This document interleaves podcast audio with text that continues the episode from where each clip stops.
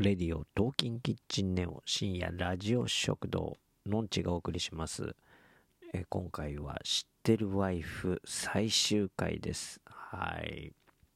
ねこれはあの広瀬アリスさんとえっ、と剣崎さんね、えー、大倉さんの、えー、物語でしたね。うん。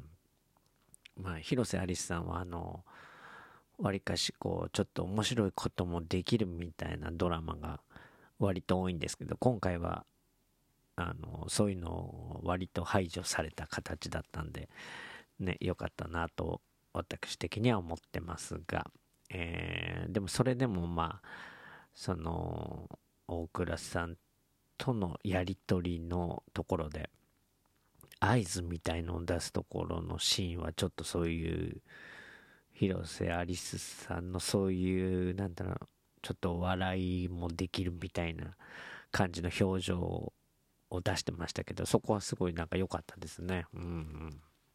まあまあ、美人だからああいうのやってもなんかいいんですよね。うん。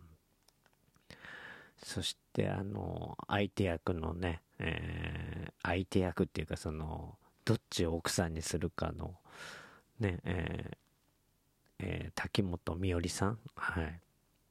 滝本美織さんは、あのー、この前、アナザースカイ見たんですけども、あのー、ちょっと前の、あの、映像とか出たんですけど、すごい綺麗でしたね。うん。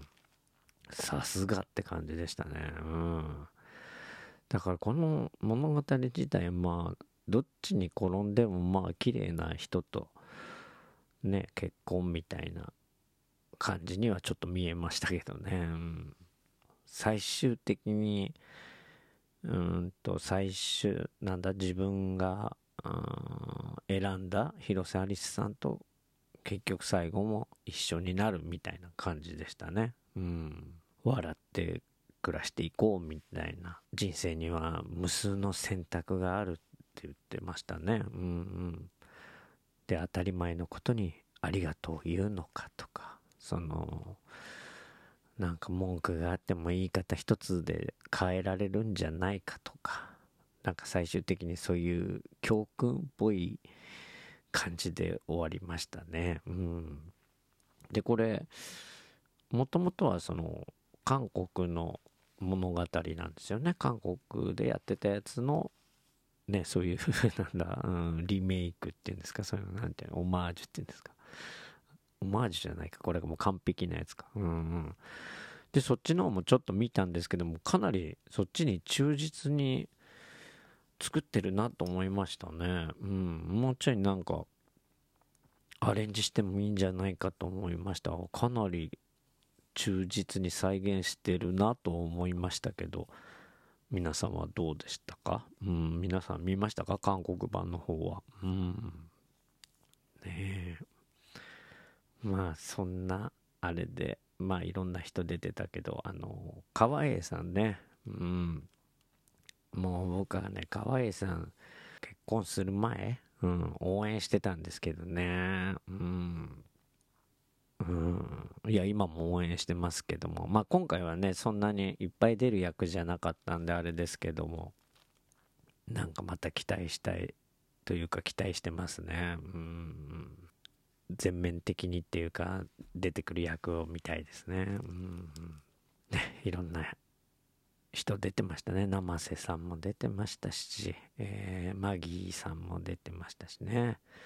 マギーさんはね、ジョビジョバの時、今もジョビジョバはあるんでしたっけ？解散したんでしたっけ？まあ、昔のその出てくる時のジョビジョバって言ったらもう、めちゃくちゃ人気でしたからね。うん。いやそこからねここまでこうずっと長い何十年間やってるわけですからすごいですよね。うん。まあ余談ですけども私はあの広瀬すず広瀬すず妹の声がすごい好きなんですよね。うん。あの声は本当いいなっていう思いますよ。うん。まあこの映画この映画じゃない、このドラマは、えー、話は戻りますけども、ね、最終的にはこれどういうことを言いたかったんでしょうかね、これは。皆さんどう思います？これはな、なんだ？うん。